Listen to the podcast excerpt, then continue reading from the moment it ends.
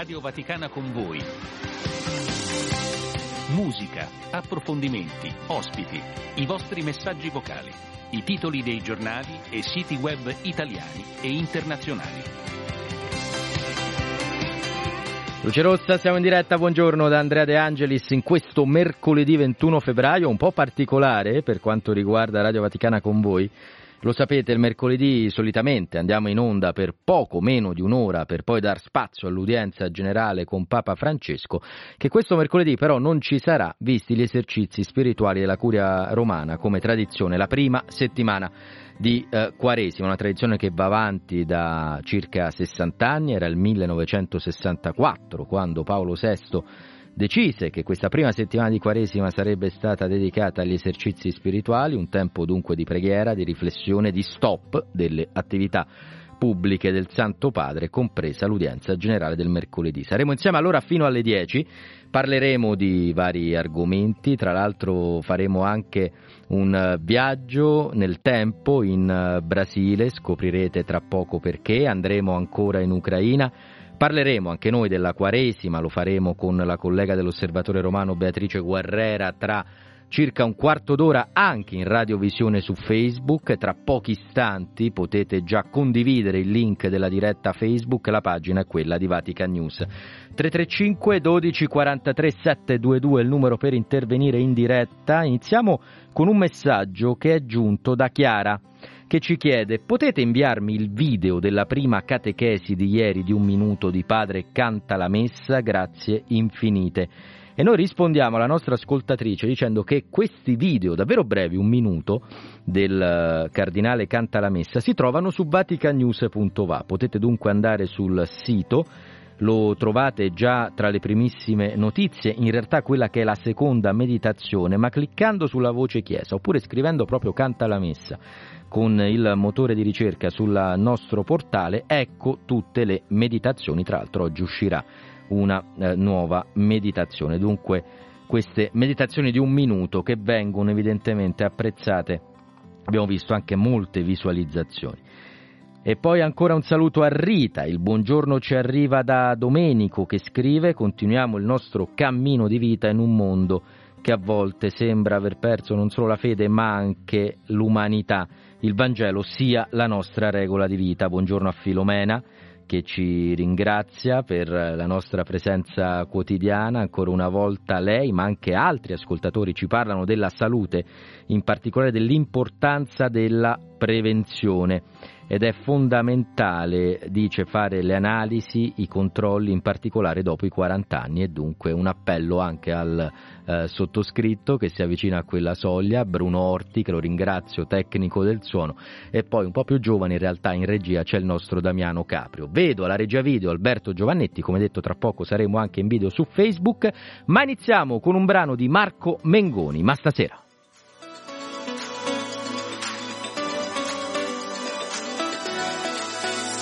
Ho sbagliato a parlarti di me, scusami che disastro. Quello che provo per te sembra avorio ma invece alabastro. Ho scritto un libro di pagine vuote ma non ci riesco a stare qui con te. Il sorriso ma è poco amico, scherzi impazziti adesso che puoi. Guarda il cielo, portami indietro, i mostri nel vetro sembriamo noi. A cosa pensi quando ti poco prima che mi respiri, sfero con le mani. Ma stasera corri forte ti vedo appena e per raggiungerti dovrò lasciarti andare. E stasera la tua voce non è lontana e prova a prendermi ma non voglio scappare. E anche se ti ho cercato come un'illusione perfetta, vengo verso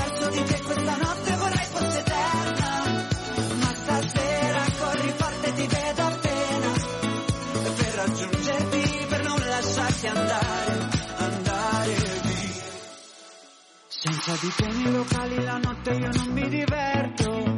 A casa c'è sempre un sacco di gente ma sembra un deserto. Tu ci hai provato a cercarmi persino negli occhi di un altro. Ma resti qui con me. Nel sorriso ma è poco amico scherzi impazziti adesso che puoi guarda il cielo portami indietro i mostri nel vetro sembra a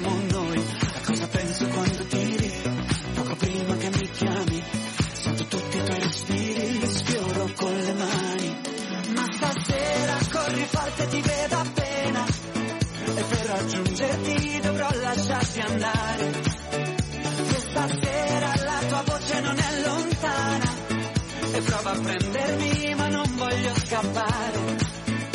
E anche se ti ho cercato come un'illusione perfetta, vengo verso di te questa notte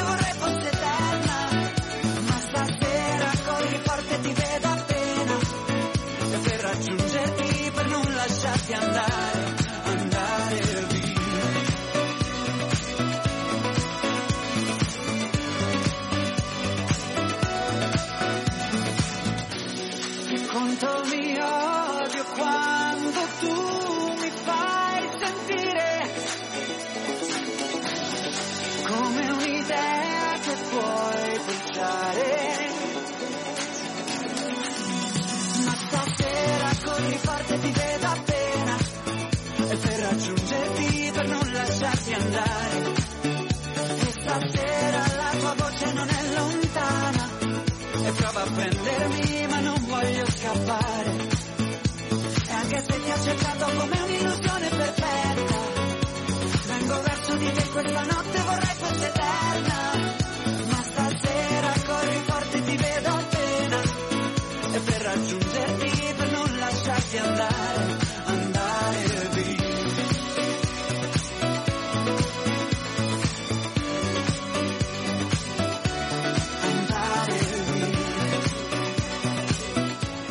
8.18, sempre in eh, diretta, Radio Vaticana con voi, qualche appuntamento del giorno. Salutiamo però anche Paolo e poi Anna che scrive mi sveglio con voi, c'è anche chi ci segue dal treno eh, come Patrizia, vedo anche dei vocali, tutte voci maschili, allora prima di ascoltarli, questi nostri amici, l'invito è anche alle ascoltatrici, fate sentire anche le vostre voci, vediamo poi quali saranno eh, di più, ma insomma davvero grazie perché in tanti ci avete già scritto. Dicevo, qualche appuntamento del giorno. Alle 12 dalla Santa Casa di Loreto pregheremo insieme recitando l'Angelus e il Rosario. Poi alle 19 la Santa Messa celebrata oggi dalla Chiesa di Santa Maria Immacolata di Lourdes alla stessa ora. Per chi ci segue da Roma, l'invito a recarsi nella Basilica di San Giovanni il Laterano. Ascoltate bene, prende il via oggi il primo dei cinque incontri sul tema Le avventure di Pinocchio, ovvero il dramma delle libertà.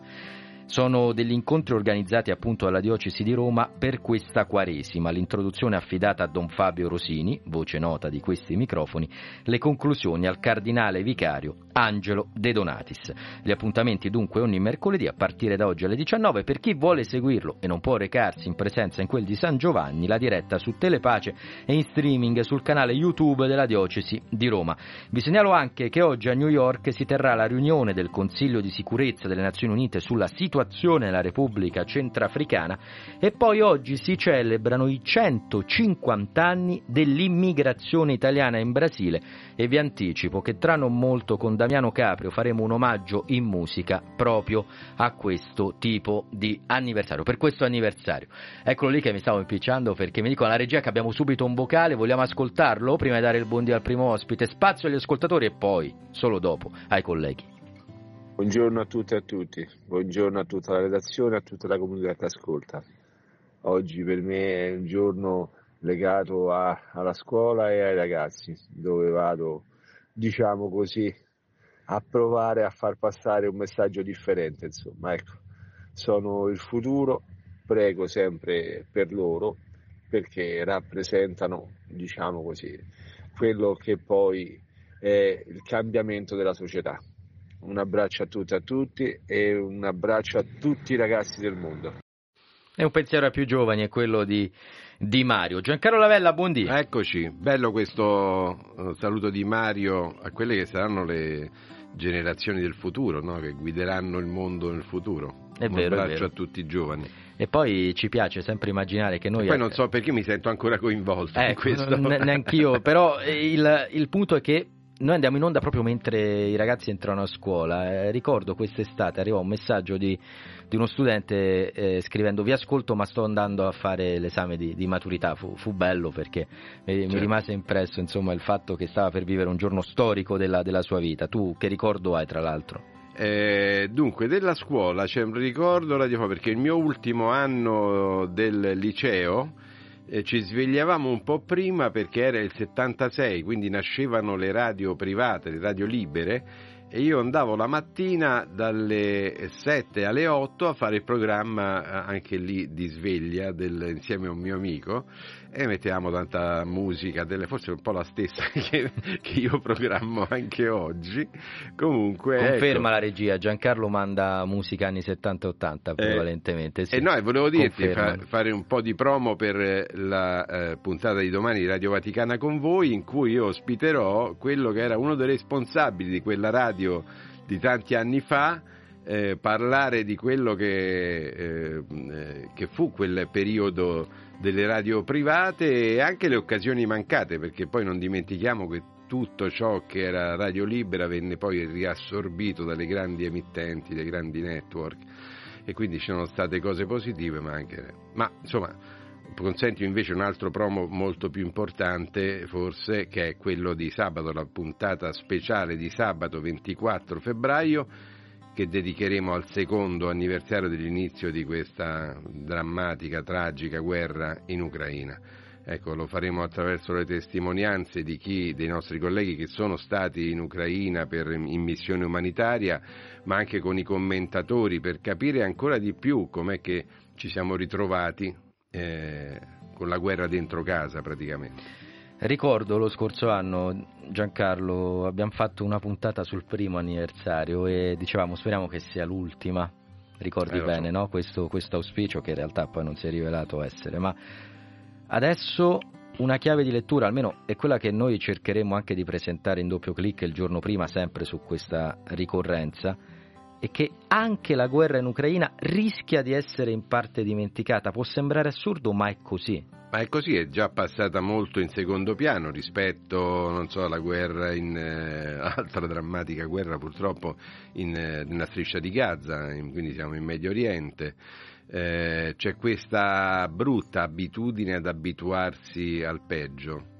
Io ai tempi del- dell'attacco alle torri gemelle pensai questo è il, è il massimo del, del male che viviamo, dopo di questo non potrà esserci null'altro, invece purtroppo siamo ancora a, a commentare e a raccontare notizie drammatiche. E anche quella definizione di secolo breve per Sì. lo scorso secolo, no? Sembrava, alcuni studiosi insomma sostenevano l'altro, che la tutto- pace era ottenuta. Tutto questo sta avvenendo in un anno importantissimo, eh, un anno in cui ci sono le elezioni europee, le elezioni per il presidente americano, è un anno che ci porta al giubileo del 2025, eh, quindi con le speranze di pace che eh, chiaramente verranno espresse in questo momento importante per i fedeli di tutto il mondo. È anche un anno questo Giancarlo in cui il mondo dello sport si riunirà in quelle che sono le Olimpiadi di, di Parigi, che una volta insomma alle Olimpiadi le guerre si, si fermavano, fermavano, quantomeno certo. una pausa, non dico una, una fine delle ostilità, ma almeno una pausa. Adesso c'è un punto interrogativo grande come la Torre Eiffel, Eh mi sì, da dire. da diverse edizioni abbiamo visto edizioni con i boicottaggi del fronte orientale col fronte occidentale e viceversa.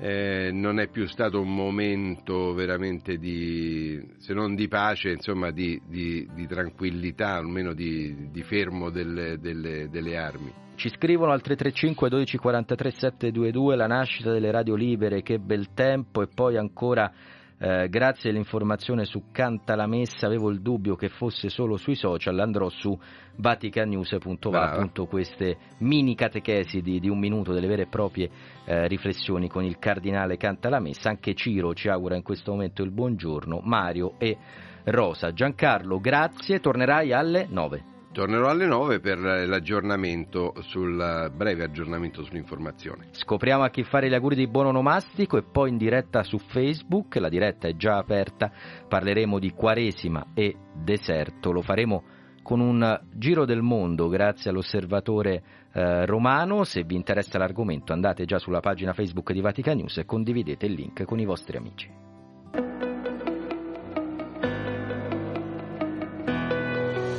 Oggi 21 febbraio la Chiesa ricorda San Pier Damiani, vescovo di Ostia e cardinale, dottore della Chiesa camaldolese.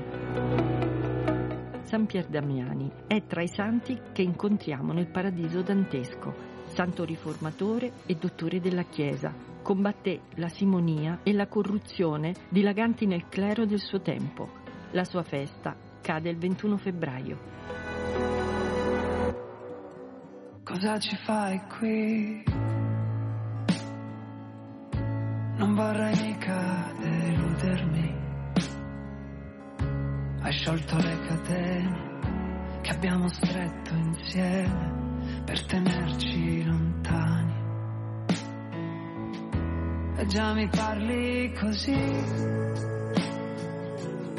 Ma cosa serve ora insistere?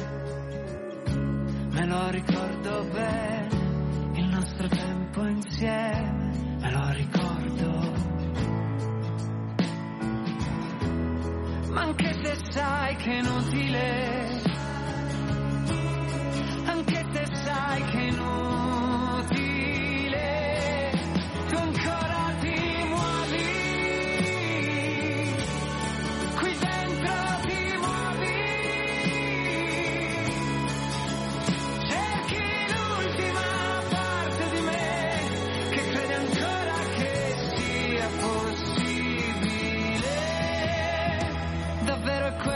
quel che vuoi? Un sorso di veleno e poi un altro gioco di parole, un'altra dose di dolore. Ormai sei già nella tempesta, non puoi pensare a ciò che resta e puoi toccare il fondo, andare a fondo fino in fondo ancora ti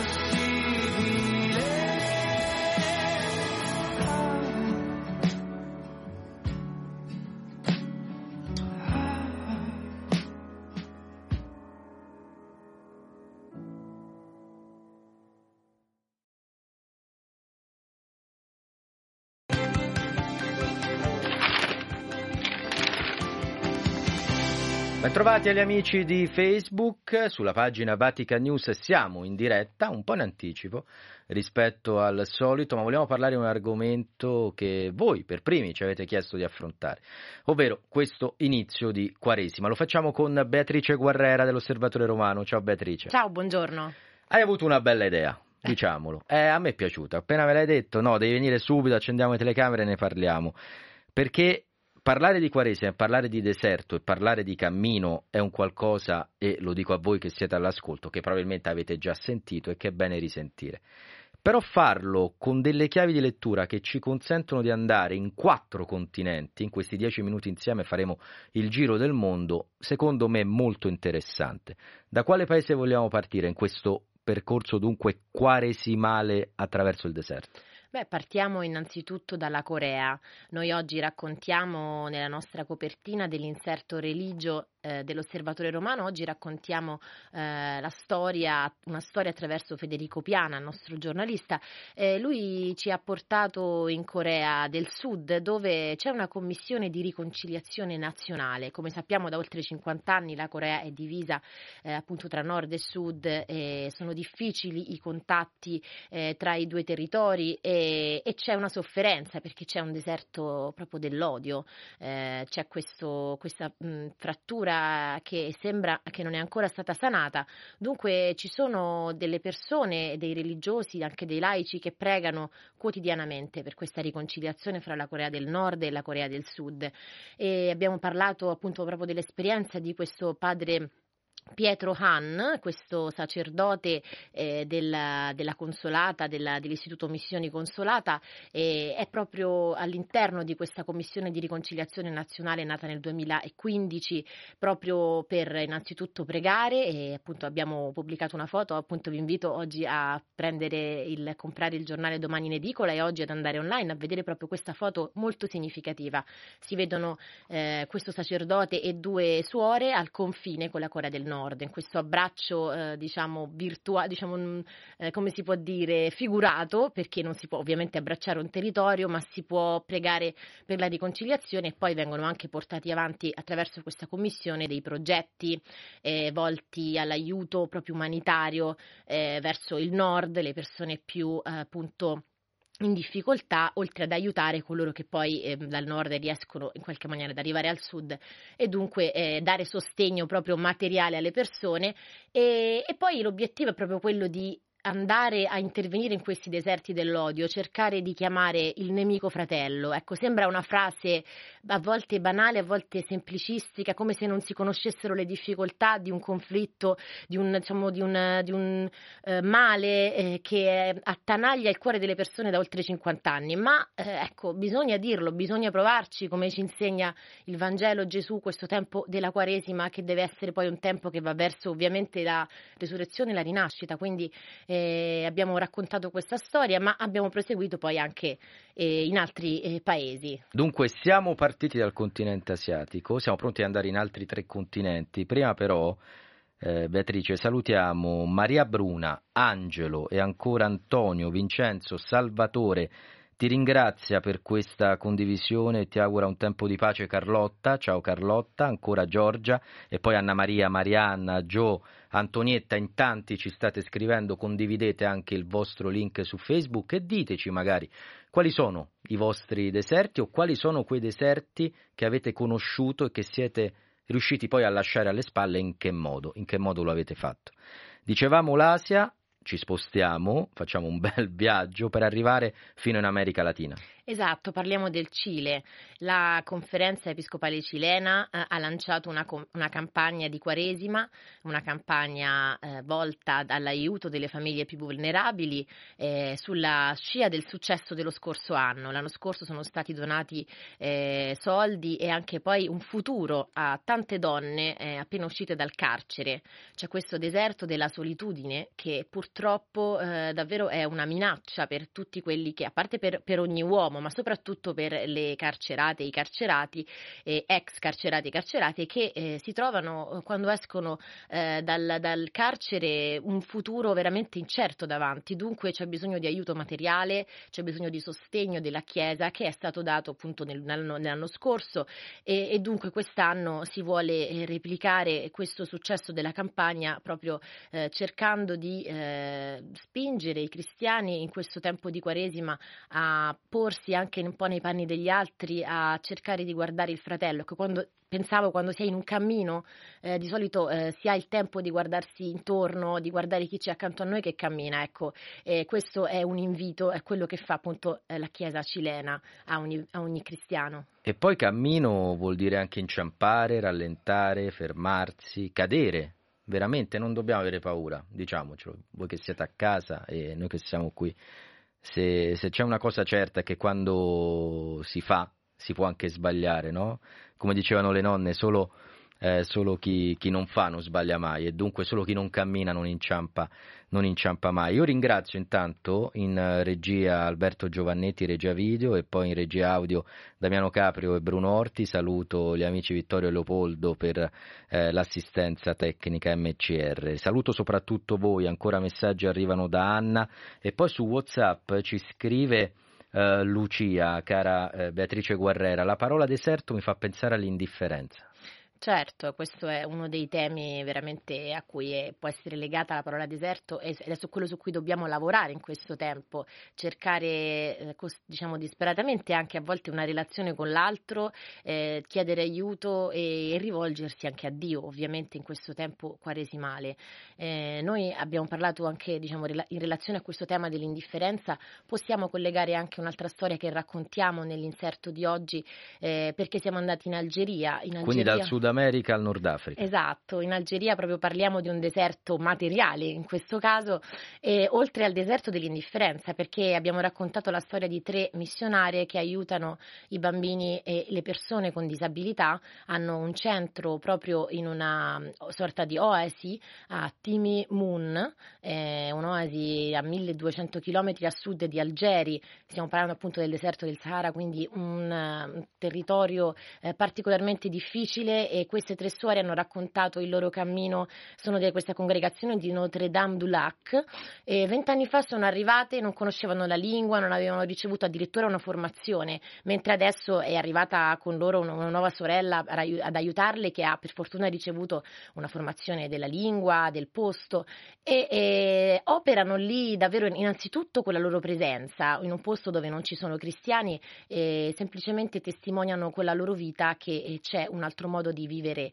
eh, appunto il proprio cammino personale la vita e poi eh, si prestano a questo servizio di aiuto alle persone con disabilità, hanno un centro con oltre 100 persone che eh, vengono appunto assistite in diversi modi e appunto ricordiamo che in territori così difficili a volte proprio mancano i centri eh, che si occupino di persone che hanno dei particolari bisogni.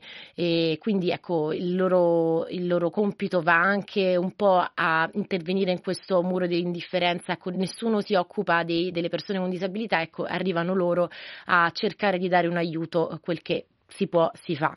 E però eh, volevo raccontare anche un, un ultimo, un, sì. Prim- esatto, perché manca l'Europa, ora andiamo in Europa. Prima salutiamo però eh, Franco e poi Maria Bruna che ti ringrazia, Beatrice, noi ringraziamo te per seguirci, per queste parole di Quaresima, auguro a tutta la redazione. Una buona giornata, ricordiamo l'Osservatore Romano è online, osservatoreromano.va dalle 3 del pomeriggio alle 15 esatto. di oggi e poi domani nelle edicole romane alla stessa ora, dopo pranzo, con calma, vi recate in edicole e acquistate il quotidiano della Santa Sede, abbiamo detto Corea, poi ci hai portato in Sud America, ancora in Nord Africa, andiamo in Europa. Esatto, andiamo in Svizzera adesso e in Svizzera eh, c'è appunto in corso una campagna quaresimale ecumenica di tutte le chiese cristiane. Hanno utilizzato per introdurre questa campagna un'interessantissima immagine, cioè eh, immaginate di stare in un garage e di accendere il motore di un'auto e di rimanere così per ore e ore. Ecco, a un certo punto i passeggeri in questa macchina o nel garage, ecco, probabilmente probabilmente moriranno o saranno davvero male. Ecco, quindi questa immagine ci fa capire eh, che, che, il pianeta è in questa condizione. Ecco, quindi questa è una campagna per sensibilizzare al cambiamento climatico e all'importanza di eh, regolare i nostri consumi, i nostri comportamenti di vita per, eh, per avere più attenzione all'ambiente.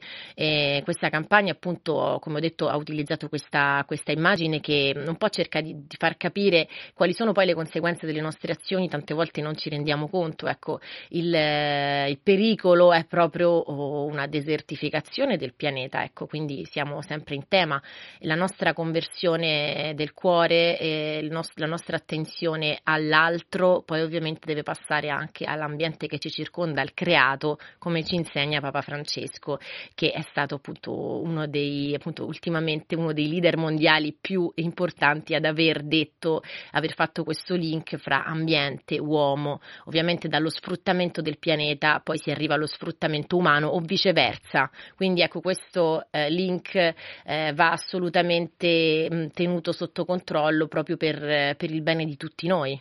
Grazie Beatrice per averci parlato di pace, di cura del creato, di fratellanza, ma anche della Chiesa, della Chiesa in uscita come ci chiede il Papa. Prima di salutarti però Saluta tu, guardando in camera chi, chi, ci ha seguito. Immagino che durante la Quaresima tornerai a trovarci il mercoledì. Però, se vuoi già augurare ai nostri ascoltatori e spettatori in, in video cosa vuoi augurare loro per questo tempo di, di Quaresima? Beh, auguro a tutti veramente un momento di conversione del cuore e di eh, veramente ricerca del, delle cause che ci rendono davvero eh, bisognosi di rinascita. Saluto dunque Beatrice Guerrera, saluto anche Kelly che ci scrive dall'Indonesia e dunque un saluto a te particolare. Grazie a tutti voi che ci avete seguito in questa diretta Facebook, alla regia. Restiamo in diretta su Radio Vaticana. Damiano ride. Ciao Damiano Caprio, tanto si lavora ancora un'ora e un quarto insieme in radio. Eh, restituisco la linea alla regia.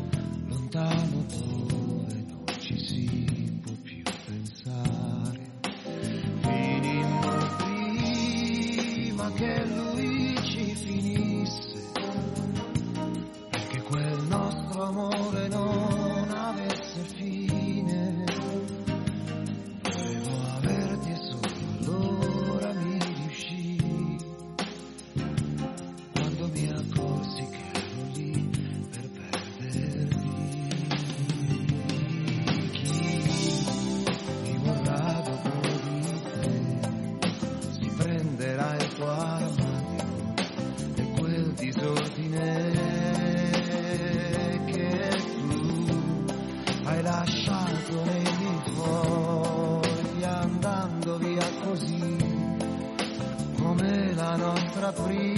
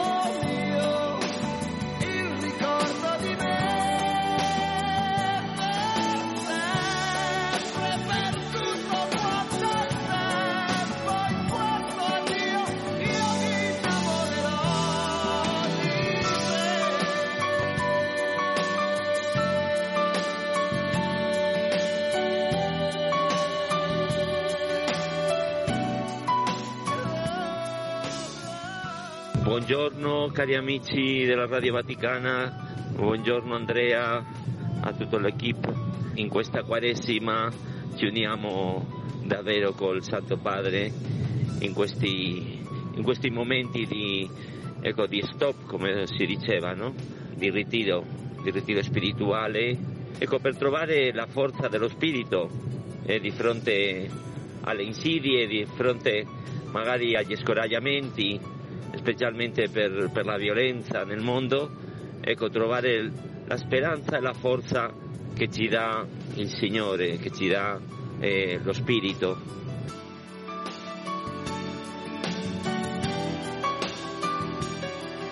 E grazie a Teodoro che ci segue dalla Spagna, avete sentito anche messaggi dall'Indonesia, un saluto ci arriva anche da Franco che ci scrive dall'Austria, insomma siamo collegati, del resto questa è la nostra identità, questa è Radio Vaticana, Vatican News, essere a servizio della Chiesa universale, dunque ecco il motivo anche delle tante lingue e delle tantissime redazioni, decine che rendono unico questo luogo di lavoro di cui ho il piacere e l'onore di far parte insieme alla nostra regia e di cui siete parte anche voi che ci scrivete al 335 12 43 722. A proposito di mondo andiamo sui siti internazionali.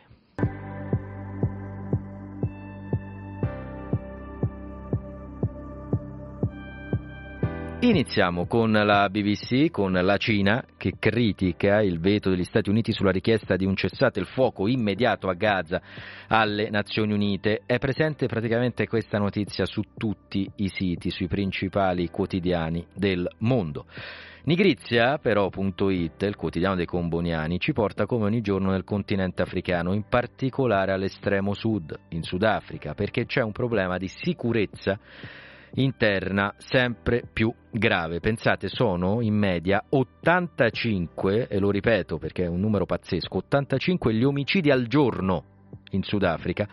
E allora le opposizioni criticano adesso non solo il governo ma anche la polizia. Le Monde in Francia per parlare ancora di Gaza, isolata e sotto pressione, lo diciamo un attimo fa, il veto degli Stati Uniti, allora il titolo è dedicato all'amministrazione Biden che, scrive Le Monde, cerca di rimodulare il suo sostegno ad Israele. E poi ancora Asia News, frane per la neve in Afghanistan, sono almeno 25 morti, ma c'è un'altra notizia che sconvolge ed è quella che giunge dall'Indonesia dove almeno 71 persone sono morte per sfinimento dopo il lungo spoglio elettorale. La CNN ci parla di Navalny, in particolare delle parole della madre dell'oppositore russo morto quattro giorni fa ci sono una serie di punti interrogativi sul eh, decesso di Navalny e adesso la madre chiede a Putin di rilasciare il corpo di suo figlio. Il Pais.com ci parla di minori, lo fa con una chiave di lettura originale, ma direi abbastanza preoccupante, perché si parla dell'esplosione della cosmetica per i bambini, ovvero i preadolescenti, dunque parliamo di 10-12 anni, se non meno, riempiono sempre più i negozi di cosmetici, anche le grandi marche, le grandi linee dedicano dei prodotti sempre più ai piccolissimi. C'è tutta una eh, discussione aperta che presenta il paese da sociologi a, a comunque educatori e ancora eh, rappresentanti delle famiglie ci si chiede se truccarsi sia un bene o no a questa età. Foglia di San Paolo, infine in Brasile, ancora una volta per parlare di Gaza con gli Stati Uniti che pongono appunto per la terza volta il veto alla risoluzione del Consiglio di sicurezza dell'ONU su un cessate il fuoco tra Israele e Hamas. Sentiamo già in sottofondo il prossimo brano che ci riporta in eh, quel di Sanremo, lui è D'Argent D'Amico, Onda Alta. C'è chi mi Ancora però volevo prima eh, leggere un uh, messaggio che è appena arrivato a proposito di internazionalità. A scriverci questa volta è Luis dal Portogallo. Ci tenevo a farlo perché un attimo fa parlavamo di chi ci segue da vari paesi. Allora un saluto anche a te, un abbraccio Luis, grazie. Ci si vuole troppo bene, anche così un giovedì senza un sì come viene, come faccio a volere una vita in incognito se parlo solo di me. Se basta un titolo a fare odiare un intero popolo, non lo conosci, non me. No, eh? Sta arrivando, sta arrivando l'onda alta. Stiamo fermi, non si parla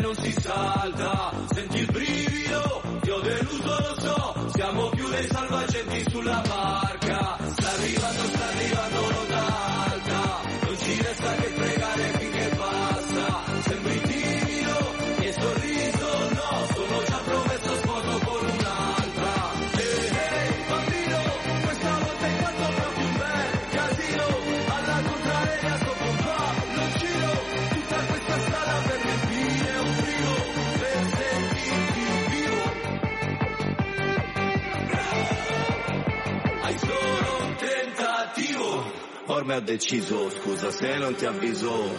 Ti mando quello che mi avanza se ci arrivo. Mamma ti ho sognata che eri bimba, figlia ti ho sognata che eri incinta. Quando hai meno, vivi più sereno. Abbiamo tutto ma ci manca sentimento. E non riusciamo più a volerci bene. Neanche così un giovedì senza un sì come viene, come faccio a volere una vita in incognito. Parlo solo di me. Basta un titolo a fare odiare un intero popolo, non lo conosci, no eh.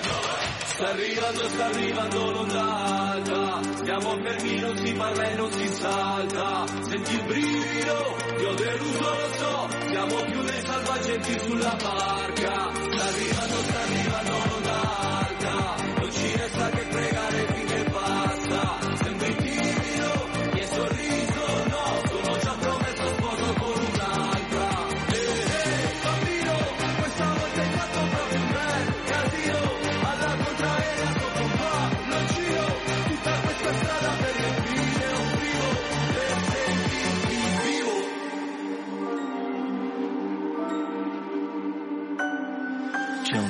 di cuscini, ma cuscini un po' pesanti. Se la guerra è dei bambini, la colpa è di tutti quanti. Abbiamo cambiato le idee. Abbiamo cambiato le idee. Ma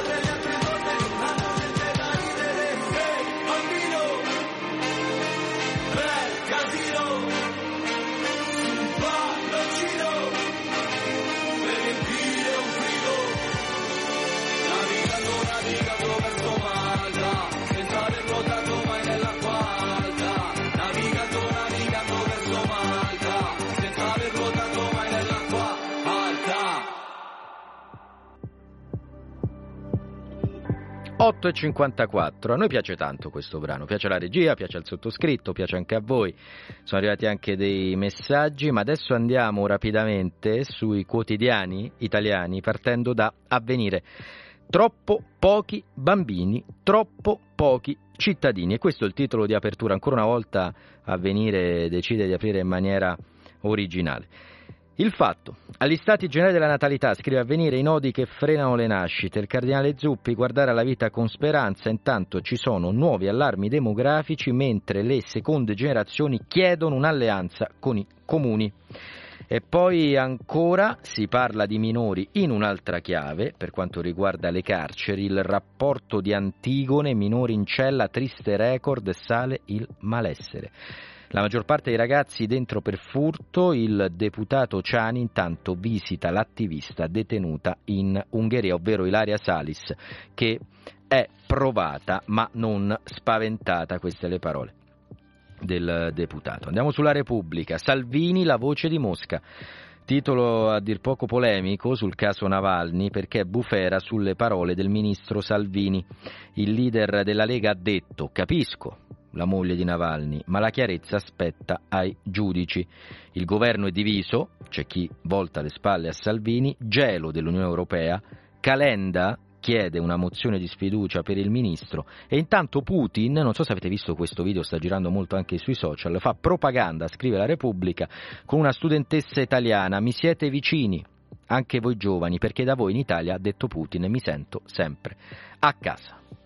Il giornale, titolo simile, Putin prova ad avvelenare l'Italia. Lo zar, ci siete sempre stati vicini, scrive il giornale, da voi mi sento a casa. Tajani richiama l'ambasciatore e scoppia la polemica su Salvini. Andiamo sul Corriere della Sera perché a pagina 10 c'è un'interessante intervista ad Emma Bonino che dice noi siamo aperti a tutti per un'Europa unita, adesso vediamo chi fa sul serio l'invito di Bonino a Schlein, Calenda e Renzi. Il foglio ci parla invece dell'Unione Europea come di un qualcosa di irrilevante, l'irrilevanza di Bruxelles, la mappa delle divisioni sul Medio Oriente oltre i veti, la linea Borrell e gli effetti sulle altre crisi. Per quanto riguarda la geopolitica e le guerre, l'Europa, secondo il foglio, ha poco, poca influenza. Il messaggero per parlare invece di eh, evasione. Fisco, il piano anti-evasione, in arrivo 320.000 controlli nel 2024, verifiche mirate incrociate sui soggetti a rischio, affitti brevi. Gli accertamenti però, nota dolente, sono al palo, mancano le banche dati e i codici degli alloggi. Infine il Fatto Quotidiano ci conduce in eh, Padania e in particolare anche in Lombardia e a Milano per parlare dell'inquinamento, il titolo Auto, camini, allevamenti, chi soffoca la valle padana. Quali sono le fonti dell'inquinamento atmosferico? In gioco ci sono le nostre vite. Tra due minuti il GR Flash delle nove, prima ci sentiamo Sting, poi l'omaggio, come detto, in musica al Brasile parleremo di molto altro, da Afghanistan all'Ucraina, restate con noi. Thank you.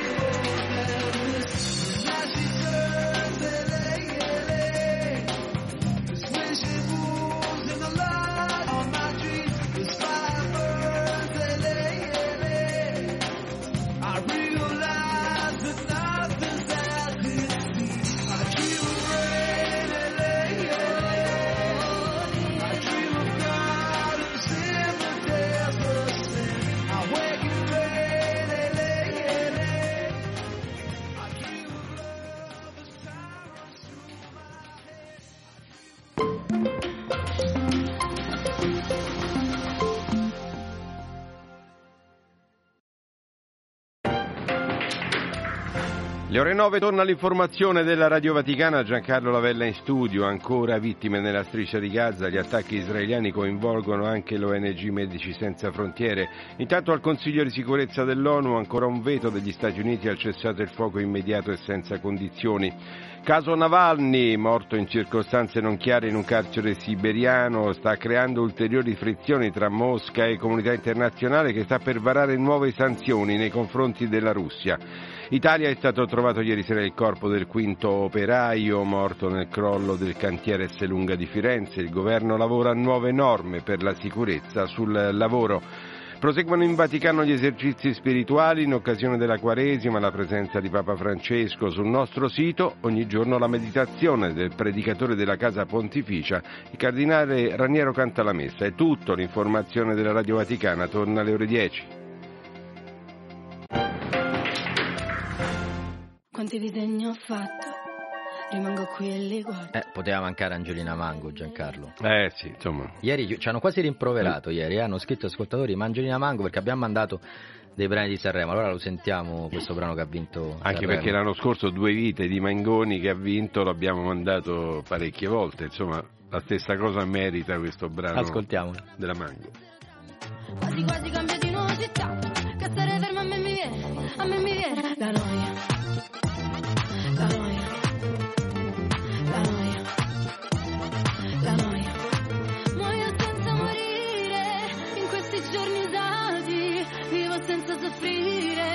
Non c'è croce più grande Non ci resta che ridere In queste notti bruciate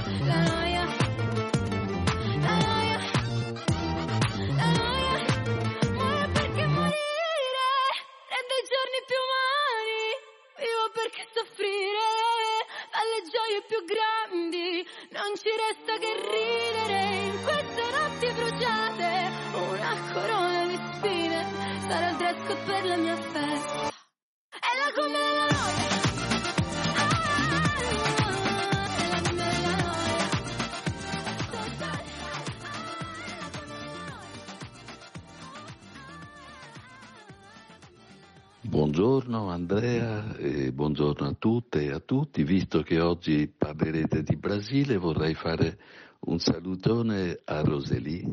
Ciao Roseli. È vero, è vero, perché ieri Roseli ha scritto parlando di Brasile, era con noi Silvonei Proz, ma oggi torniamo a parlare di Brasile perché proprio oggi si festeggia in Brasile, si festeggiano, si celebrano i 150 anni dello sbarco dei primi coloni italiani nel paese sudamericano. Ci saranno una serie di iniziative al consolato italiano, ma anche qui a Roma all'ambasciata brasiliana per mettere in risalto la storia che unisce questi due paesi. Un legame economico, un legame culturale che ha assunto, pensate, un vero e proprio carattere istituzionale una quindicina di anni fa, nel 2008 precisamente, con il riconoscimento da parte del governo brasiliano della giornata dell'immigrato italiano che si celebra appunto ogni 21 febbraio e quest'anno sono 150 anni fa un po' sorridere, lo dico alla regia e anche a chi è all'ascolto. Tante volte sui migranti c'è una dialettica strumentale per fini politici, dei pregiudizi. Sapere che in Brasile c'è la giornata dell'immigrato italiano. Davvero dobbiamo ricordarci che tutti siamo migranti, che tutti abbiamo migrato, chi prima, chi dopo, nella storia, chi migrerà nei decenni a venire. Ma noi vogliamo fare un omaggio a questo rapporto tra Italia e Brasile in musica ed è per questo che ho chiesto a Damiano Caprio di lasciare la poltrona di regista, di accomodarsi in qui studio con me. Damiano, oltre che collega, è anche musicista. E allora in che modo lo facciamo? Buongiorno Damiano. Buongiorno a te Andrea. A tale proposito ho selezionato due canzoni. La prima è un grande classico, eh, Garota di Ipanema, che noi in Italia la conosciamo come La ragazza di Ipanema. Una canzone composta da Vinicius de Moraes e Antonio Carlos Jobim. Una delle canzoni, pensa, più ascoltate e reinterpretate al mondo, insieme agli Yesterday dei Beatles. Cosa simboleggia questa ragazza di, di Ipanema? Simboleggia un, una, la bellezza come riscatto e questo brano rievoca la, la libertà, la libertà di sognare. Ascoltiamolo.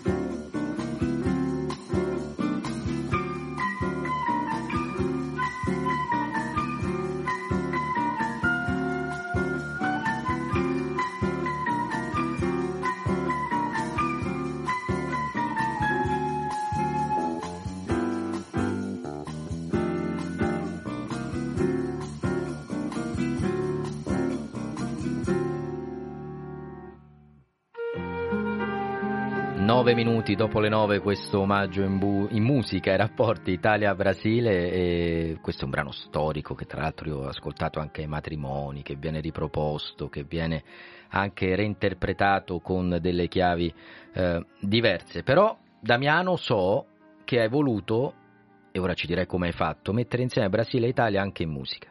Esatto, perché praticamente la musica brasiliana ha contaminato tantissimo eh, diversi generi musicali. Quello più eh, famoso, il genere brasiliano, di musica brasiliana più famoso è la bossa nova, che comunque trae origini dalla samba.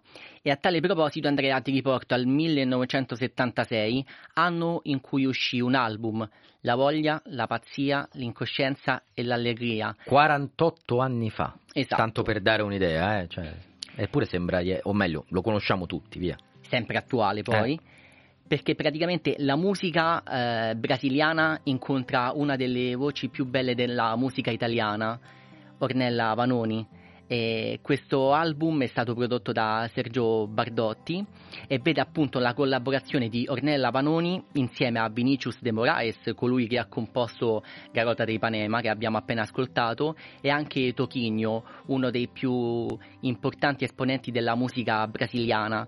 E caratteristica è questa cosa, che mh, dei quattro protagonisti del disco la voglia era rappresentata da Toquinho, la pazzia eh, dice Sergio Bardotti ero io, l'incoscienza ogni tanto era Ornella e l'allegria era sempre lui, Vinicius de Moraes.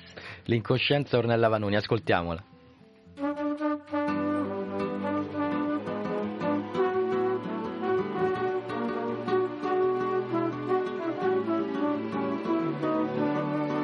A questo punto stiamo tanto bene io e te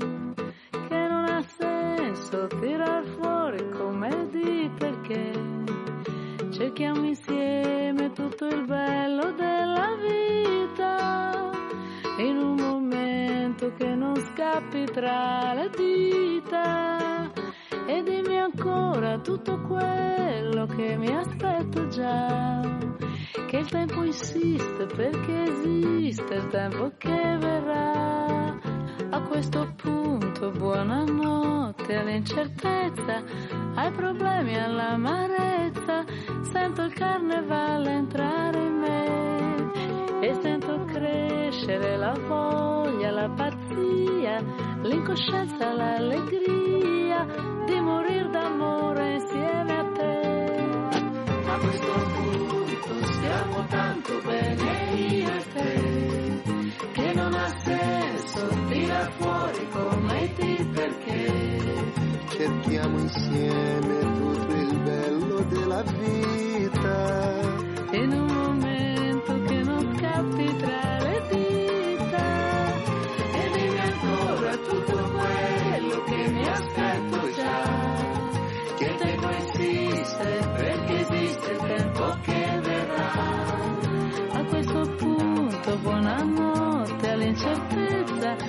ai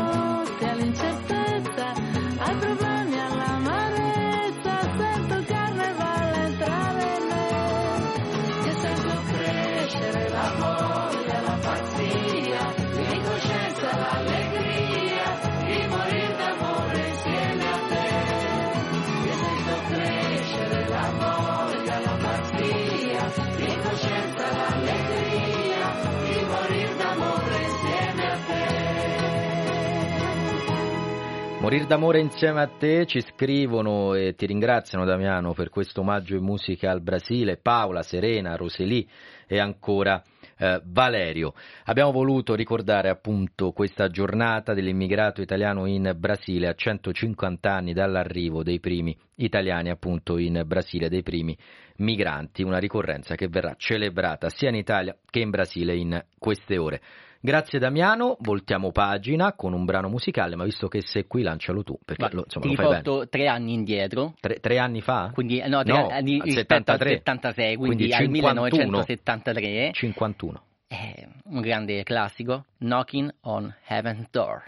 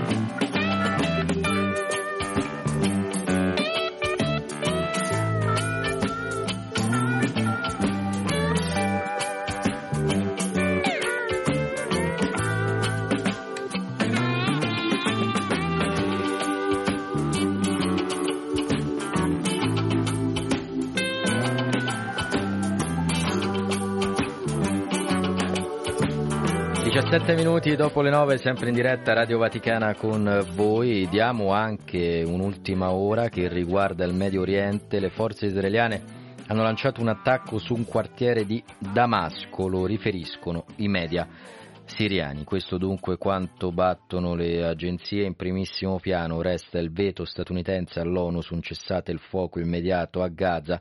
Ci sono delle dichiarazioni che arrivano anche dal portavoce del Ministero degli Esteri cinese Mao Ning, Pechino ha votato a favore di questa risoluzione, gli Stati Uniti hanno posto il veto da soli, dice il ministro cinese, spingendo, afferma, la situazione a Gaza in una situazione ancora più pericolosa.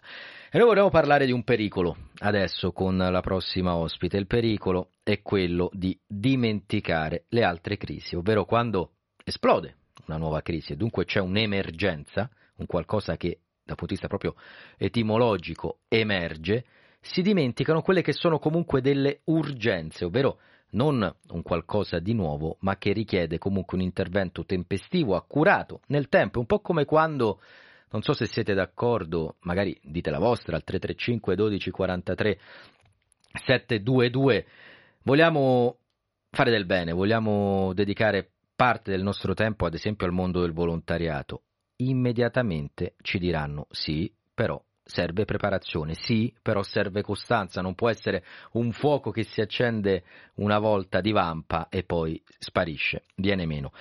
Tutto questo per dire che c'è un paese, l'Afghanistan, di cui si è parlato molto e adesso se ne parla, credo, senza paura di sbagliare, decisamente troppo poco, ma c'è chi continua a operare, a fare del bene, anche e soprattutto verso i più piccoli. Saluto Marisa Belluscio, responsabile bando con i bambini afghani. Marisa, ben trovata, ciao. Buongiorno, buongiorno, grazie, grazie a voi. Marisa, nell'agosto del 2021, dunque due anni e mezzo fa, non 25 anni fa, due anni e mezzo fa, oltre 1300 minorenni in fuga dall'Afghanistan, soli o con le loro famiglie, arrivavano in Italia attraverso un'operazione, l'operazione Aquila Omnia, e grazie a quella splendida realtà che sono i corridoi umanitari.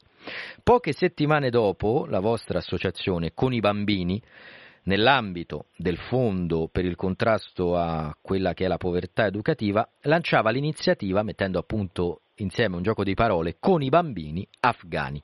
E il tentativo era quello di avviare un vero e proprio accompagnamento educativo per questi piccoli. Nasce un progetto, ci sono tanti che si spendono, vengono presi in carico centinaia eh, di minorenni. La domanda che ti pongo è, 30 mesi dopo, che fine hanno fatto questi bambini? A che punto siamo? Allora sì, i bambini, i bambini ci sono, ci sono ancora. Noi ne abbiamo coinvolti circa quasi 900, esattamente 860. L'iniziativa eh, non, non, si è ancora conclusa, si concluderà tra circa sei mesi. Eh, gli, I minori con le loro famiglie nel frattempo sono, sono cresciuti e vivono all'interno dei contesti eh, sia nei, nei, nei, SAI, quindi nei sistemi di accoglienza eh, istituzionali o anche nel frattempo eh, vivono con le loro famiglie nelle case che sono state messe a disposizione appunto da dai, dai comuni. E, ehm, però appunto come, come, come, diceva bene lei all'inizio dammi pure del tu Sere, eh, Marisa dammi sì, pure del tu. ok va bene sì come dicevi tu eh, grazie. Come dicevi appunto molti di questi minori questi ragazzi appunto sono non se ne parla più ecco però, però ci sono ci sono nei nostri, nei nostri territori. E noi con questa iniziativa che cosa abbiamo fatto? Un po' abbiamo, mm, abbiamo preso in carico, abbiamo contattato questi tutti i minori, gli 800 minori e attraverso una dote per ogni destinatario abbiamo realizzato un piano educativo individualizzato per ogni minore. E a partire da questo piano individualizzato abbiamo cercato di eh, coprire tutta una serie di spese eh, eh, necessarie relative all'accompagnamento, mh, mm, all'accompagnamento, all'accompagnamento scolastico e all'inserimento eh, del, di questi minori nei nostri nei territori in cui i minori sono stati, eh, sono stati ospitati, sempre ovviamente affiancandoci e sostenendo il sistema di accoglienza il sistema di accoglienza istituzionale. Quindi abbiamo sperimentato diciamo, anche un po' un cantiere di lavoro innovativo eh, secondo noi, quindi un cantiere di, di lavoro che, che, ha funzionato e che sta, che sta funzionando anche grazie alla collaborazione di un centinaio di enti a livello, ovviamente a livello nazionale, perché questa è un'iniziativa che coinvolge tutte le regioni. Dunque questa è una storia positiva, lo sottolineiamo con la P maiuscola, però è anche esemplare perché ci mostra che il bene ha bisogno di tempo, di costanza, come dicevamo prima, non può essere l'iniziativa di un giorno o di un attimo legata alle emozioni del momento. Per far bene un progetto, per fare davvero del bene a chi è in difficoltà, in questo caso a dei bambini, ci vuole tempo, ci vuole perseveranza, ci vogliono dei professionisti. Ti chiedo allora, eh, Marisa, se vuoi, di condividere una storia tra le tante di questi piccoli che però hai nel cuore, ha per te un, un posto speciale appunto. Sì, come dicevi, le storie che noi abbiamo, che abbiamo raccolto sono, sono, tantissime, sono le storie di ciascuno degli 860 minori che abbiamo, che abbiamo conosciuto. Tra l'altro moltissime di queste storie si possono anche leggere nel blog eh, che è presente nel nostro, nel nostro sito che è www.conibambini.org. Eh, sì, una delle, una delle, tantissime storie, una delle storie diciamo, che a me ha colpito un po' di più è quella di, di Bibi, che è una, una bambina eh, una bambina di 10 anni che eh, ha vissuto ovviamente la guerra e, e, e, che in Afghanistan, eh, quando è arrivata poi in Italia, non, non era mai andata a scuola. Quindi è arrivata in Italia, non sapeva leggere, non, non sapeva scrivere e, e quindi eh, con questa iniziativa eh, i nostri educatori, gli educatori insomma, del, degli enti che, che, hanno poi concretamente realizzato, implementato le azioni, hanno fatto un grandissimo, un grandissimo lavoro, eh, le hanno dato sicuramente un supporto, quindi un aiuto nel, nello studio, eh, un aiuto anche dal punto di vista psicologico per superare, per superare i traumi. Adesso ecco la soddisfazione che di dare regolarmente a scuola e sa scrivere e sa leggere, quindi insomma questa mi sembra una, una storia molto molto bella. È assolutamente una storia bella e come dicevi tu sono centinaia le storie. Io sto anche guardando dei volti di questi piccoli sul sito, sul vostro sito conibambini.org. Ricordiamo con i bambini impresa sociale, fondo per il contrasto della povertà educativa minorile. Per chi volesse saperne di più non solo su questa pagina di bene scritta con i piccoli afghani, ma sulla vostra realtà, eh, Marisa Belluscio, che lo ricordo sei responsabile del bando con i bambini afghani, la realtà appunto con i bambini, questa impresa sociale, come fare e in che modo dare una mano? E, ehm, allora, se volete delle informazioni su di noi eh, potete appunto visitare il nostro sito www.conibambini.org dove appunto è descritto, descriviamo eh, descriviamo il fondo, è un fondo eh, che è stato, che è nato nel 2016 ehm, ed è rappresentato diciamo, dal governo e dalle fondazioni di origine bancaria e dagli enti di terzo settore. Quindi noi non raccogliamo soldi perché abbiamo questo fondo destinato alle attività ed eroghiamo, eroghiamo, al contrario i fondi agli enti, agli enti di terzo settore eh, pubblicando eh, dei bandi a cui appunto tutti gli enti di terzo settore possono, possono applicare. Grazie davvero a Marisa Belluscio per quello che fate e anche per quello che farete. Mi sento di, di poterlo Grazie dire. Mille. Un saluto a tutti Grazie, voi. Buon lavoro anche a voi. Arrivederci. Angelo, Angelo.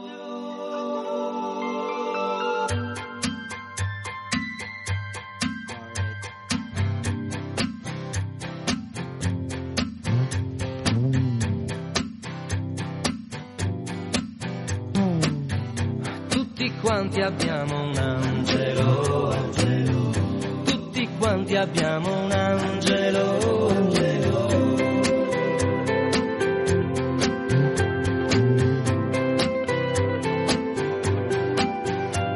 Ma come non hai mai sentito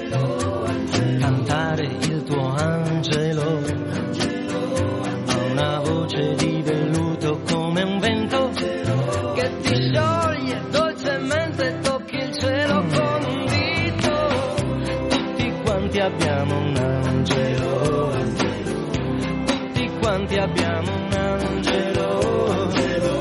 Tutti quanti abbiamo un angelo. Tutti quanti abbiamo un angelo. Ah, il profumo di un bambino è un soffio d'ali, è un fremito in casa. Quando sei in cucina e mangi un'insalata,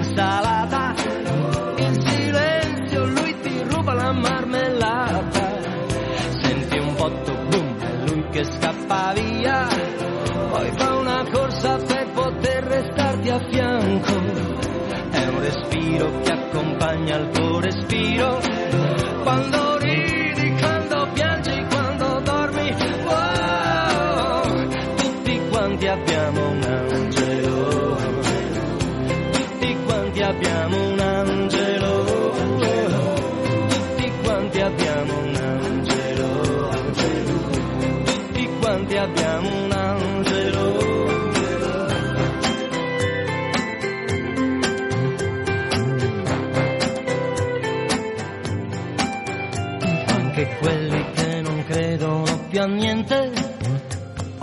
quelli che non amano la gente, anche quelli che non sanno più sognare, quando è inverno fuori sta per nevicare, anche i violenti che continuano a sputare, quelli che uccidono e vogliono comandare, anche quelli che hanno un buco dentro al cuore,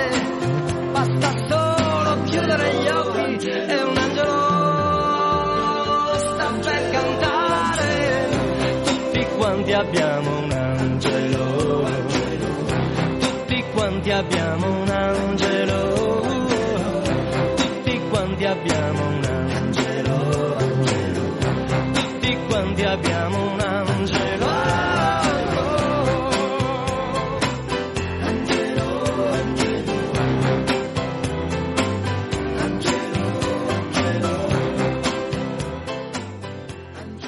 Buongiorno alla fantastica mitica Radio Vaticana, siete fantastici, grazie per le vostre preghiere perché comunque la visita di mia mamma l'altro giorno è andata bene, grazie mille, soprattutto a Dio che però grazie anche alla vostra intercessione.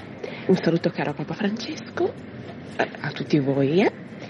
un ricordo speciale per il nostro parroco Don Pierluigi di Arcola perché ha fatto 16 anni dal suo ingresso eh, nella nostra parrocchia il 17 febbraio, quindi lo ricordo eh, con affetto con gratitudine perché il Signore lo mantenga, mantenga tutti i nostri cari sacerdoti e gli dia la forza di andare avanti perché ci sia la pace. Mi piacerebbe sentire felicità di Romi- eh, Romina e Albano e dedicarlo a mie sorelle. Le 9.30 sempre in diretta, saluto Alberto Giovannetti che ha preso il posto di Bruno Orti alla console, accanto a lui regia c'è sempre Damiano Caprio, sono Andrea De Angelis, voi siete i protagonisti, lo avete sentito, con le vostre voci ma anche con i vostri messaggi, fatevi sentire, abbiamo ancora mezz'ora insieme al 335 12 43 722. Adesso andiamo a Kiev, sì, andiamo in Ucraina, lo dicevamo poco fa con...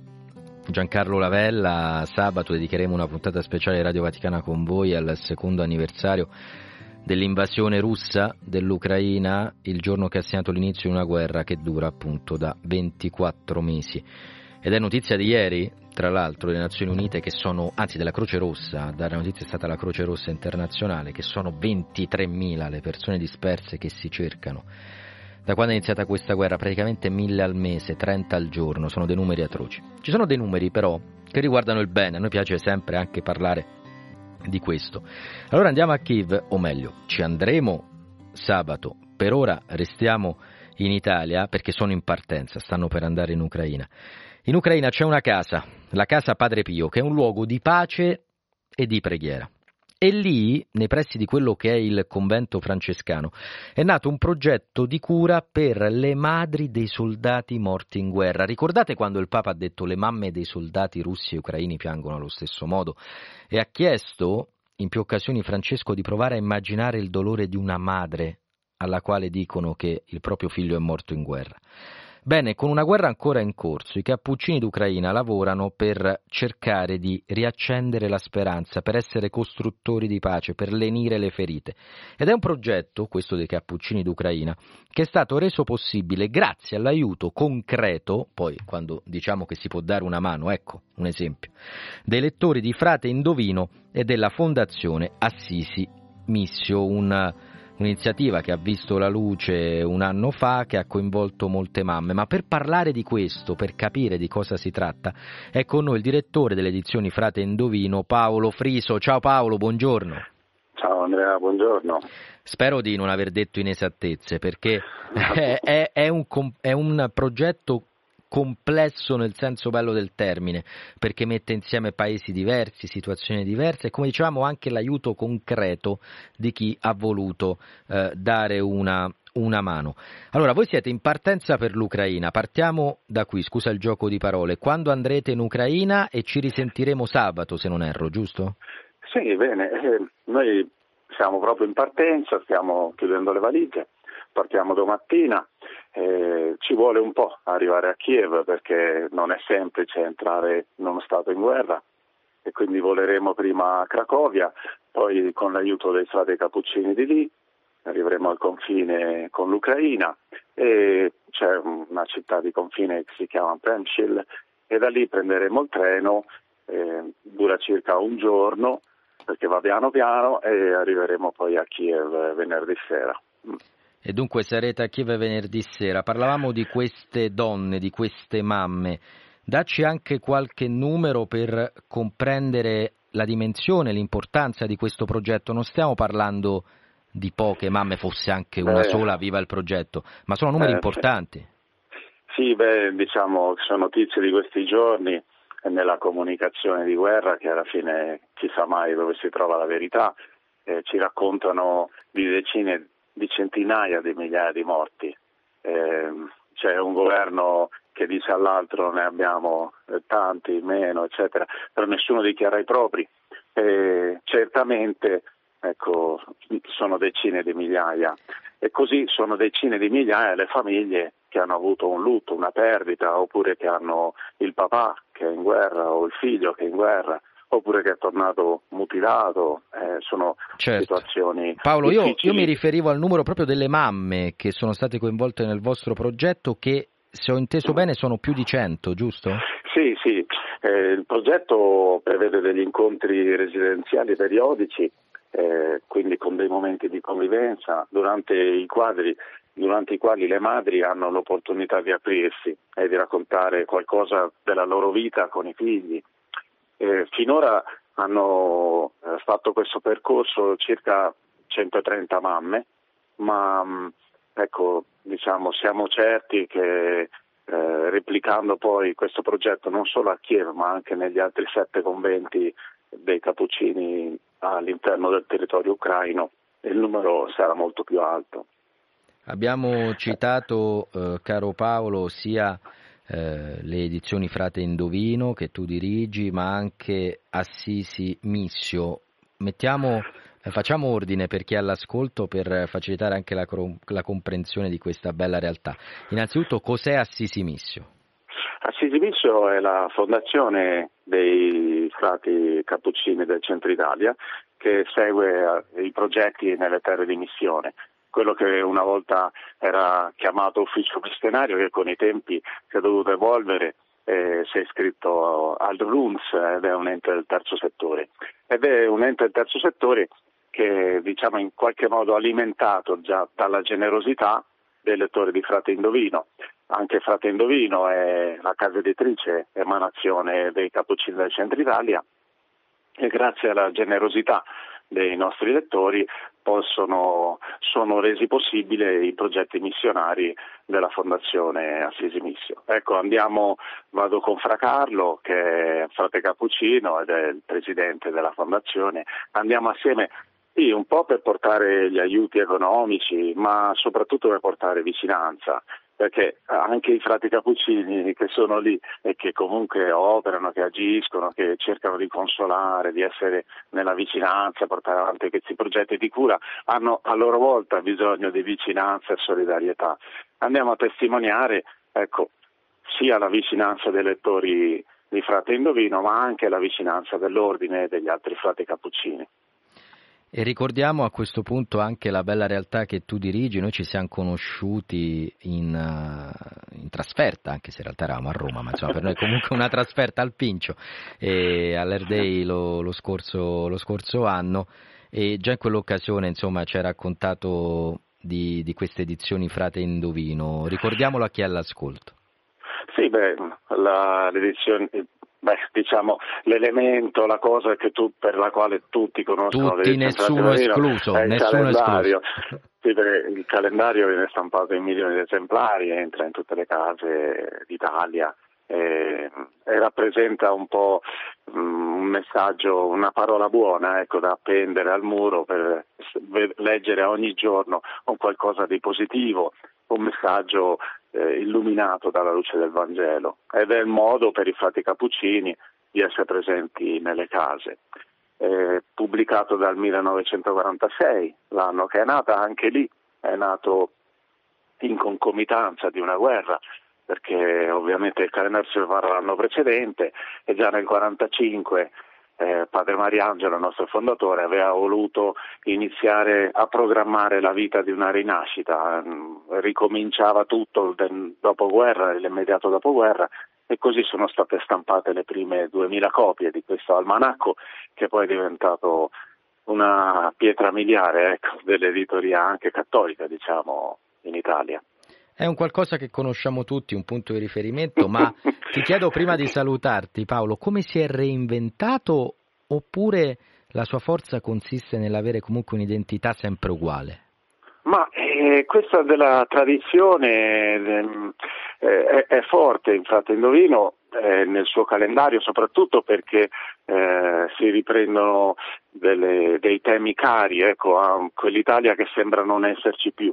Ma proprio per questo abbiamo, siamo sviluppati soprattutto nei social media, eh, tanto seguita la pagina Facebook, anche l'account Instagram, eh, abbiamo quelli che si, si chiamano tanti followers. questo è una nota che è indispensabile nella comunicazione contemporanea nell'infosfera in cui viviamo. E poi a fianco a questo ci sono diversi marchi editoriali, eh, appunto edizioni Frate Indovino, le edizioni francescane italiane, le edizioni cappuccine, ciascun marchio segmentato per delle tematiche specifiche, ma tutte accomunate dall'ottica francescana, da, um, il messaggio che promanante da Assisi, dove c'è stata la nostra prima sede, vuole arrivare al mondo portando appunto questo messaggio di pace e fratellanza basato sul Vangelo. Grazie davvero Paolo Friso, direttore edizioni Grazie Frate Indovino, buon viaggio per l'Ucraina. Grazie, Ci risentiremo eh, sabato quando la puntata di Radio Vaticana Benissimo. con voi sarà dedicata appunto a questo triste anniversario. Te lo dico da ora Paolo, speriamo sia l'ultima volta che dobbiamo parlare davvero, di questo davvero, anniversario. preghiamo per questo, sì. Grazie ancora. Grazie. Buona giornata.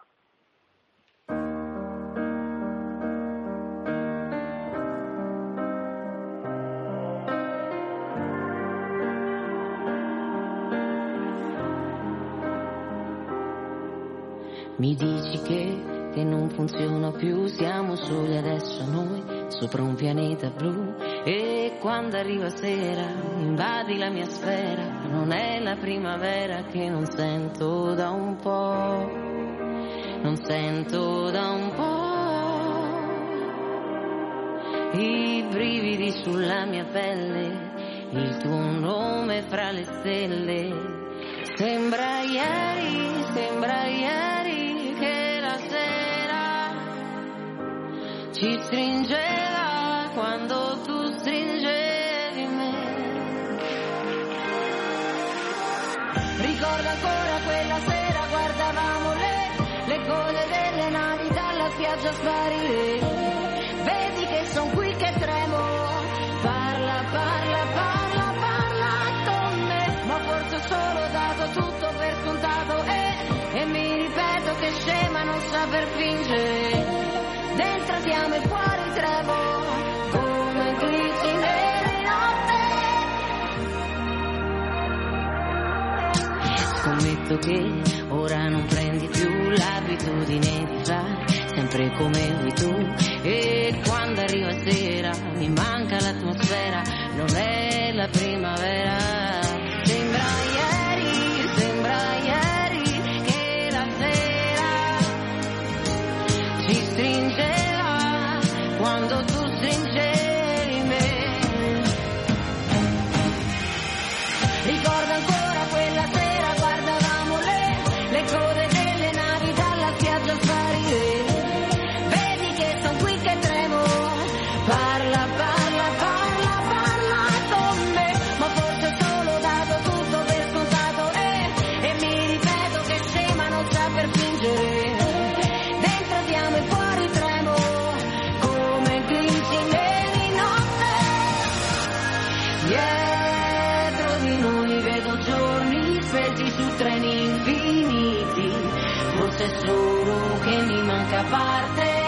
di un passato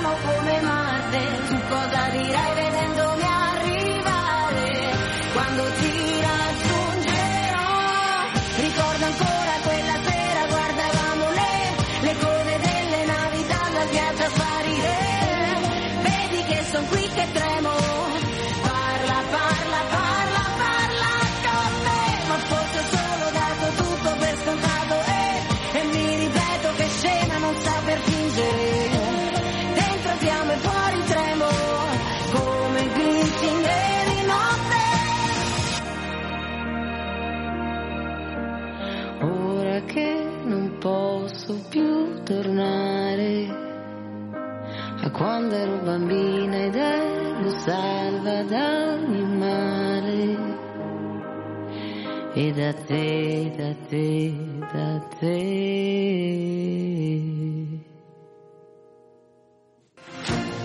Notizie sul Papa e la Santa Sede, le chiese locali e il mondo. Multimedialità in 40 lingue, social, web radio, podcast. Questa è Radio Vaticana, Vatican News.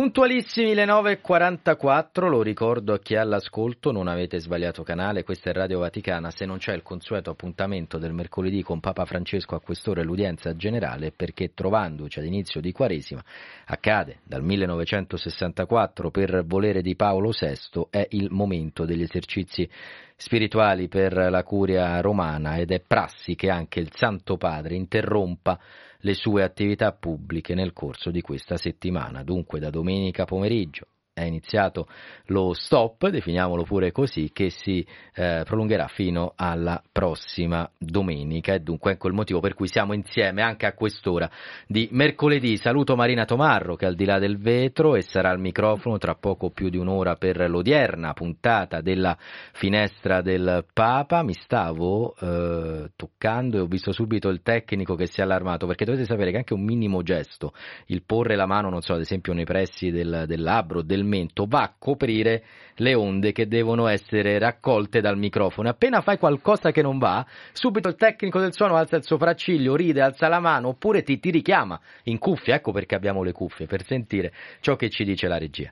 Bene, mi è arrivato il momento di dare il benvenuto, lo ringrazio per essere qui oggi, gliel'ho detto ieri, dico ma guarda il Papa non c'è, puoi venire, va bene, ok, facciamo di che parliamo, ora troviamo qualcosa, la musica ha sempre qualcosa da raccontarci. Lui è il responsabile, la redazione musicale, Pierluigi Morelli, ciao Pierluigi. Buongiorno Andrea. A questo punto dici tu cosa ci parli? Guarda, ho preso la palla al balzo visto e considerato che eh, venerdì eh, per il cimento la sera mh, alle 22 ci sarà una puntata dedicata alle cantate e ci saranno due cantate di, di ampie dimensioni, però non parleremo di quelle, eh, così gli ascoltatori magari se le vanno a Ricordiamo l'orario ascoltare. 22. Alle ore 22, sem- come sempre. Però eh, parlerei proprio della cantata, una forma molto particolare che ha avuto una fortuna enorme, scusate, eh, nel periodo barocco in particolar modo, ma che invece, ma che trasversalmente è arrivata praticamente fino ai contemporanei. Eh, è iniziata come una forma da camera, eh, quindi come eh, un brano che doveva essere cantato nei salotti, diciamo così, o nelle stanze de- della nobiltà, perché erano sempre che loro. non erano i salotti nostri di No, 20 chiaramente. metri quadri, però erano comunque dei Erano luoghi insomma decisamente più grandi. più grandi, ma sempre parliamo di quelle realtà. insomma. Certo, e, mm, e quindi io partirei subito magari eh, con un brano di Alessandro Scarlatti, una cantata da camera, Augellin Vago e Canoro, Eh, questa è un'aria tratta da questa cantata, l'aria finale, e che ha la particolarità di avere come strumenti che dialogano con la voce due flauti dolci. Il flauto dolce noi siamo abituati purtroppo a sentirlo come strumento da tortura dei nostri figli o dei scuole. figli dei vicini. Quindi, esatto, i vicini di casa, Esatto. è terribile a qualunque ora. Esatto, non- non- ma in realtà è uno strumento che ha avuto Eh. una, una storia, una dignità e una letteratura enormi. Fuori Eh, dai condomini sì. Esatto, esatto. Quindi eh, ed è stato utilizzatissimo soprattutto nel 6 e 700, nel 700 in particolar modo, come strumento che richiamava echi pastorali. E, eh, quindi la natura, la, mm, eh, i pastori, eh, i paesaggi bucolici e in questo caso i- gli uccelli. Infatti la cantata si intitola proprio Augellin, Vago e Canoro eh, e lui in- e utilizza questi due flauti dolci proprio per richiamare il, eh, il verso canto, degli uccelli, il esatto. canto degli uccelli. Ascoltiamo magari un estratto da questa.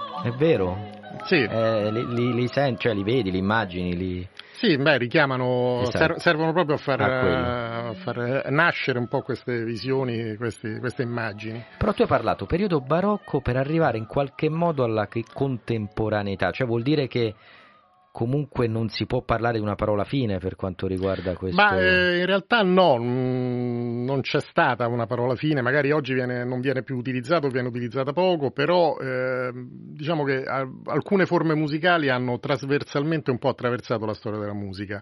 Chiaramente non è così magari per la sinfonia, che è un genere proprio eh, tipico, idiomatico del- di un periodo ben preciso che va dalla fine del Settecento fino alla fine dell'Ottocento, primi del Novecento anche. E da un punto di vista invece geografico, ancor più che temporale, ci sono dei paesi che sono più Guarda, legati a questo genere. Allora, ehm, la cantata nasce in Italia, come al solito.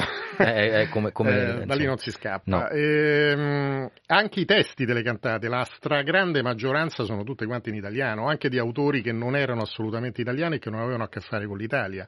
Ma l'italiano era la lingua della musica, eh, per tutto il Settecento, anche i primi Certo. dell'Ottocento è stato così, e quindi spessissimo i testi che venivano utilizzati erano testi poetici di autori italiani. Eh, in questo caso invece che ascolteremo adesso non è così, nel senso che la cantata non è rimasta soltanto relegata nell'ambito profano, ma è andata anche nell'ambito sacro. E Johann Sebastian Bach l'ha utilizzata a piene mani perché eh, lui era obbligato, quando lavorava soprattutto all'Ipsia, a scrivere una cantata a settimana per la funzione della domenica E quindi abbiamo centinaia di cantate di Bach perché dovevano essere... Cioè come gli articoli per noi giornalisti, Sì, deve, era- uscire quell'articolo, un- deve uscire la cantata. Una, can- una catena di Ah, montaggio. incredibile. e, e quindi scrisse centinaia di cantate che vanno a coprire diversi anni liturgici e calcoliamo che purtroppo alcuni di questi anni liturgici sono addirittura andati completamente perduti, probabilmente con la guerra e quella distruzione delle biblioteche in Germania. Quindi c'è, mh, c'è rimasta soltanto una relativamente piccola parte delle- dell'opera di Bach relativa alle cantate sacre. Praticamente erano 50 all'anno, cantata grosso più, modo cantata sì, meno, grosso quindi modo sì. sono Sì, veramente sì, tante. Erano certo. quelle. E, mh, volevo farvi ascoltare la- il corale finale, perché ricordiamo che il corale protestante era ehm, quello che praticamente viene cantato anche oggi in chiesa, eh, ancora oggi dai protestanti, ma eh, anche, mh, diciamo così, per fare un parallelo, sono i canti che vengono cantati durante la messa anche dai cattolici, eh, che sono canti che vanno avanti da anni, conoscono tutti, e lui prendeva, lui non solo lui, ma anche gli altri autori protestanti, prendevano questi canti e li mh, armonizzavano, li eh, elaboravano in maniera tale che stavano all'interno di una composizione eh, di più ampia dimensione, di grande respiro, ma chi ascoltava, anche gli ignoranti, potevano eh, ri- eh, riascoltare le, mh, le melodie, i canti che conoscevano bene. Quindi era un modo per avvicinare ulteriormente eh, il popolo alla musica seria, diciamo tra virgolette. E qui mh, ascolteremo il corale finale, che tra l'altro è uno dei più famosi, eh, tratto dalla cantata 147.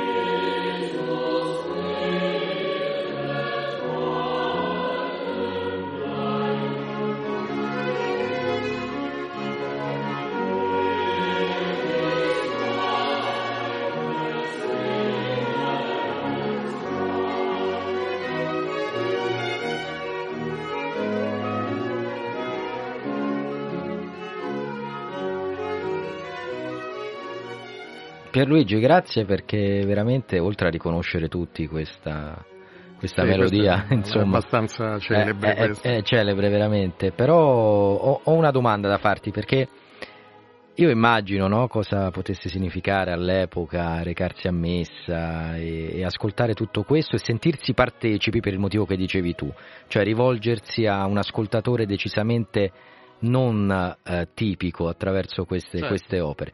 Ma se andiamo oggi a Lipsia?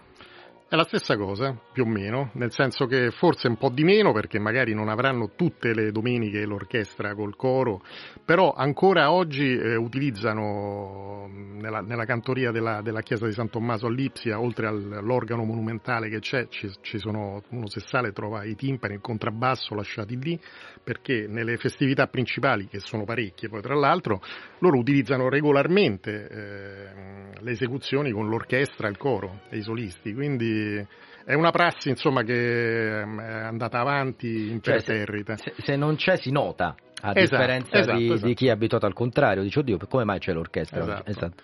Beh, molto bello questo. Abbiamo un ultimo ascolto, io prima di appunto eh, concludere questa trasmissione ricordo che domani con voi ci sarà Giancarlo eh, Lavella. E poi ancora una volta sabato una puntata speciale, vi ricordo, dedicata ai due anni dall'inizio della eh, guerra in Ucraina con l'invasione russa, era il 24 febbraio del 2021. Con cosa ci saluti Pierluigi? Allora, ci salutiamo con eh, quella che è una delle ultime, eh, ehm, uno degli ultimi ampliamenti e elaborazioni della cantata barocca eh, con Haydn. Haydn ormai siamo fuori dal barocco, chiaramente, siamo quasi alle soglie dell'Ottocento, Ma Haydn, eh, non dimentichiamo che studiò anche con, eh, con Nicola Porpora, maestro itali- grande maestro italiano.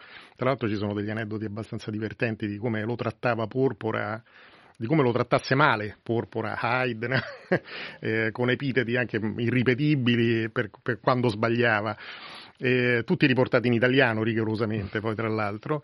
E qui abbiamo una cantata di Haydn, qui ascoltiamo eh, chiaramente un'elaborazione eh, enorme della cantata, non è più la cantata da camera col semplice basso continuo e uno o due strumenti nel, nel migliore dei casi, ma abbiamo proprio l'orchestra che accompagna il solista, quindi una, una visione completamente diversa, più ampia.